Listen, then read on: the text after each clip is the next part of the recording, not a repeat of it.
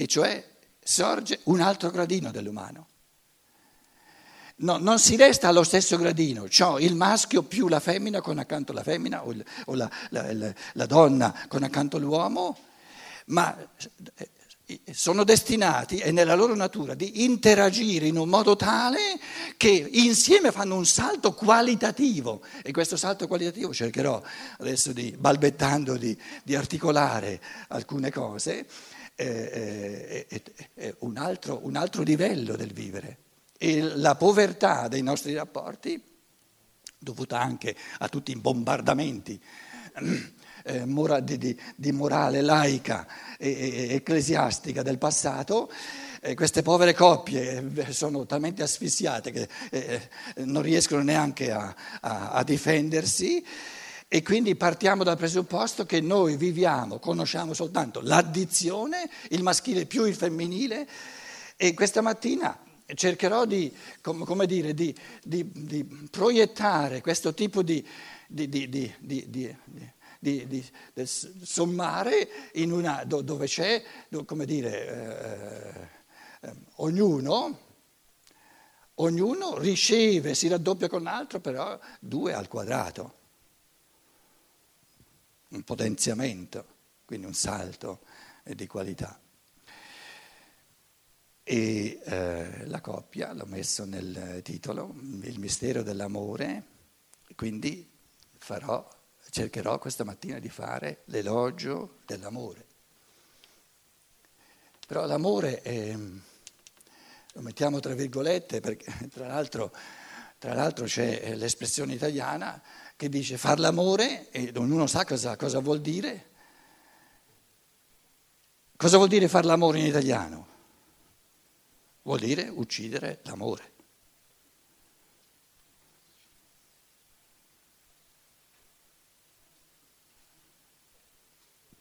Far l'amore, come si intende in italiano normalmente, è la somma di due egoismi assoluti. Comprensibile, eh? non è che io lo sto condannando. Eh, cerco di, di, di esprimere le, le cose nella loro oggettività. Far l'amore è sommare due egoismi assoluti. E io la chiamo l'uccisione dell'amore, perché l'amore, perciò l'ho messo tra tra virgolette vuol dire darsi vita a vicenda, una, una pista che seguirò questa mattina, e nella misura in cui questi due si danno vita a vicenda, diventano più viventi, più vivaci, più fantasiosi, più ricchi no? a vicenda danno vita insieme all'altro. Quindi questa mattina, prima pista di riflessione, darsi vita a vicenda, darsi vita a vicenda, l'uno all'altro, l'uno all'altro, l'una all'altra, l'uno all'altra, l'una all'altro, darsi vita a vicenda, non a Vicenza, a vicenda, e poi dare vita insieme. La seconda pista che seguirò è, è qui è il, il, dove il cancellino, la cimosa, qui. Uh, abbiamo tutto qui a Roma. Eh. Allora, insieme dare vita, insieme, eh, maschile e femminile, insieme dare vita al terzo. Così ci capiamo, il terzo è, è, può essere il figlio, possono essere i figli, il terzo più vicino, molto più vicino, il terzo possono essere gli amici comuni dei due insieme, maschile e femminile, l'uomo e la donna, parliamo dell'uomo e della donna stamattina. Eh, il terzo, qual è il terzo in ultima analisi? Il terzo più micidiale dell'amore, è l'umanità intera. E, e la prospettiva ultima sarà di vedere che in fondo massimamente dinamizzante del, del rapporto di coppia è l'amore viscerale per questo mistero enorme ma reale che è l'umanità intera. E nella misura in cui due, questi due, il maschio e la femmina, l'uomo e la donna, l'umanità, la conoscono sempre meglio e, come dire, e, e, e, la vedono nella sua complessità e anche nella sua unità, sorgono cammini eh, di, come dire, di, eh, di autorealizzazione sempre più vasti, sempre più profondi. Però questa è l'ultima pers- prospettiva. Parliamo, cominciamo da A, darsi vita a vicenda. L'uomo dà vita alla donna e, e la donna dà vita all'uomo. Ora, il, il primo presupposto per darsi vita a vicenda è di conoscersi. E il, il, punto di partenza della conoscenza è che il maschio deve capire che non conosce la femmina, la donna, e la donna deve capire che non capisce l'uomo, che non conosce l'uomo. Per la donna conoscere l'uomo è un cammino tutto da fare. Se io presuppongo come donna di conoscere, di capire il maschio, mi precludo la via a una comprensione sempre più profonda. È importantissimo che io mi dica come punto di partenza, io sono donna, il maschio non lo conosco. E ugualmente il maschio eh, deve dire a se stesso io sono maschio ed è importante che capisca che la donna in quanto tale io non la conosco, non la capisco e capirla e conoscerla è un cammino che devo fare. Se io, se io, presuppongo in partenza, perché tante coppie rendono diciamo, il, il, rapporto di coppia eh, sterile o noioso e la, diciamo, diciamo, il, il, punto di partenza della noia è la presunzione di dire ma, ma ti conosco, ti conosco bene. Questo, questa presunzione de, del già conoscere è l'inizio della noia perché, perché non, non, non, coglie un compito enorme di attenzione. Ma io non ti conosco, no, come posso conoscerti io, tu maschio se sono femmina? Non ho la più pallida idea. Devo mettermi in una posizione di ascolto, di attenzione, di interessamento, non soltanto di interesse. La donna ce l'ha l'interesse al maschio, ma spesso non si interessa proprio. E, e, e, il maschio è interessato, ha interesse alla donna, ma non si interessa al suo essere vero. Per interessarsi, lo dicevamo ieri, è ben diverso che non essere interessati essere interessati ce lo dà la natura. Vabbè, però interessarsi, generare l'interesse conoscitivo è un compito da, da rifare sempre di nuovo. E, um, quindi amare l'altro vuol dire amare la sua alterità e l'altro. Quindi mi trovo di fronte a una alterità strutturale da, da, amare e il presupposto per amare è di conoscerla e questo conoscere è un compito che ricomincia sempre da capo, di attenzione e l'altro, se, se io creo una, un'atmosfera di attenzione, se la donna nei confronti dell'uomo, se l'uomo nei confronti della donna, crea un'atmosfera di attenzione, allora l'essere si manifesta. L'essere non si manifesta quando non c'è un'atmosfera di attenzione, questo è importantissimo, di ascolto. E questa, questa, società materialistica, terroristica, non ci lascia tempo, non ci lascia spazio per l'interessamento reciproco, per l'attenzione reciproca, per l'ascolto reciproco, per il dialogo, per la conversazione. Non c'è tempo, ma proprio non c'è anche, non c'è anche la compagine interiore che sarebbe necessaria per fare tutto questo.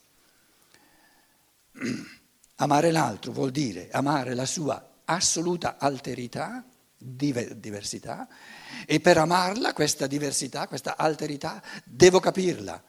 E quindi eh, devo ripetermi ogni giorno, se sono uomo, devo sapere che la donna è strutturalmente altra e se sono donna devo, devo rimettermi in testa ogni giorno che l'uomo è strutturalmente eh, altro.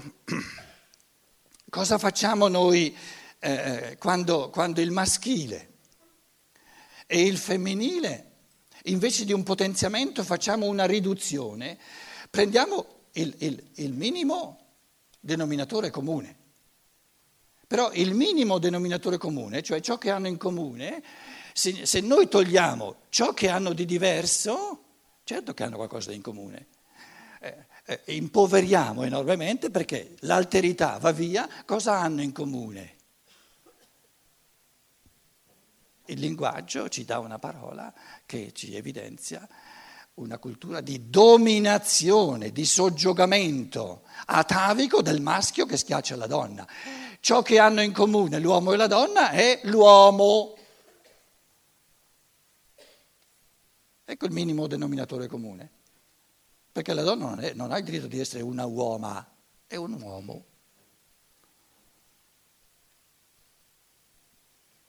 Questo paternalismo mascolino, proprio da, da, da, da macho, dicono in Germania, no? è, è, è, allucinante, scusate. Come, se io fossi, fossi donna mi, mi ribellerei no?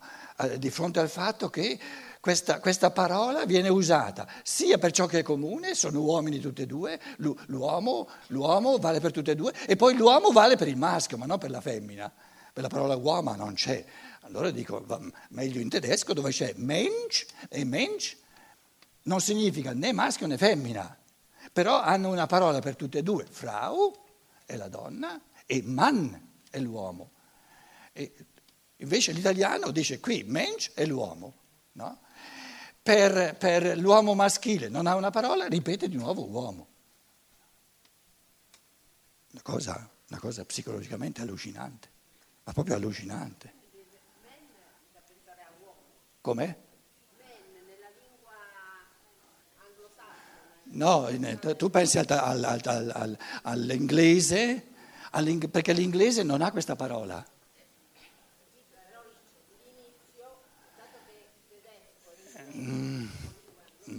Adesso ci vuoi, tu mi vuoi, mi vuoi fuorviare. Eh, l'inizio non viene né dalla lingua anglosassone né dal tedesco né dall'inglese, viene da manas dal sanscrito e viene da maino, greco maino, che significa il pensare, si riferisce al pensare, la, la, capito? Quindi, quindi mi, il minotauro, MN, tutto ciò che è MN, mensch, in italiano la mente, in italiano la mente, l'organo del pensiero. Quindi, quindi la parola per l'umano, no? per l'umano in italiano non c'è la parola, la parola mensch, eh, anche l'inglese, man. Com'è? No, no, no, no. Di fronte alla parola mensch il tedesco non pensa né al maschile né al femminile. È l'umano, è l'umano.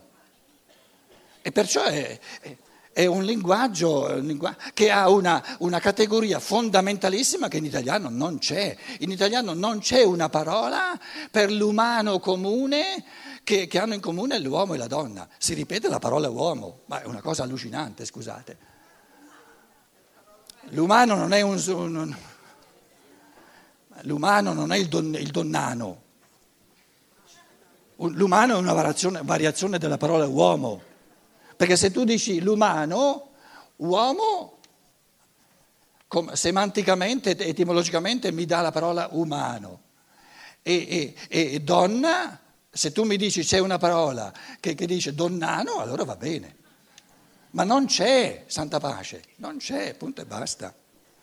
Abbiamo una cultura di schiaccio, proprio eh, che, che, che il maschio, nel quale il maschio schiaccia il femminile lo cancella, lo porta via. Mi volete lasciare continuare nel mio elogio? Poi arrivate a voi, no? Se no è un povero relatore, poche idee ben confuse, se poi, se poi lo interrompete continuamente alla fine non sa più cosa dire. Allora, dicevo, amare l'altro Vuol dire, per l'uomo e per la donna, amare la sua alterità e per l'amarla va capita. Adesso prendiamo il ehm, amare, ama, darsi vita a vicenda, amare l'altro vuol dire darsi vita a vicenda. Adesso eh, parliamo, partiamo con qui A, 1 e 2, darsi vita a vicenda, amarsi, amarsi a vicenda, amarsi è lo stesso che darsi vita. Um, dicevo eh, in questi giorni che ehm, la, scienza, la cosiddetta scienza dello spirito, che coglie elementi nel maschile e nel femminile, nell'uomo e nella donna, eh, che, che non sono conosciuti più di tanto, In che modo l'uomo, il maschio, capisce, può capire e amare la donna? Nel suo doppio desiderio, allora siamo, siamo su, questo, su, questo, A, eh, l'uomo ha, capisce, capisce la donna sempre di più perché capisce il suo doppio desiderio, il doppio desiderio proprio strutturale della donna che, che il maschio vuole capire e capendolo lo vuole amare e lo vuole, lo vuole come dire, favorire nel suo. Allora si trova di fronte a una donna strutturalmente intrisa di un doppio desiderio, però un doppio desiderio verso qualcosa, verso qualcosa, verso qualcosa. E qui aggiungo subito, che lo faremo dopo, invece la donna capisce, conosce sempre di più il maschio nel suo doppio desiderio, non verso qualcosa via da qualcosa, di liberazione, via da qualcosa. Con questo voglio dire, naturalmente adesso riassunte queste cose grosse, riassunte eh, e poi siamo agli inizi, se tutto va bene di questa scienza dello spirito, può sembrare un pochino astratta la cosa, ma vi garantisco che nella misura in cui due persone, anche il singolo, si desse, trovasse la voglia e entrasse nel merito delle cose, si rende conto, deve, deve, concedere prima o poi che questa scienza dello spirito, anche nelle sorti dell'amore, nelle sorti del, del capirsi profondamente a vicenda, è un, un salto qualitativo, eh, proprio eh, non un salto mortale, eh, un salto vitale eh, dell'amore, che è una, una, una, ehm, una cosa meravigliosa.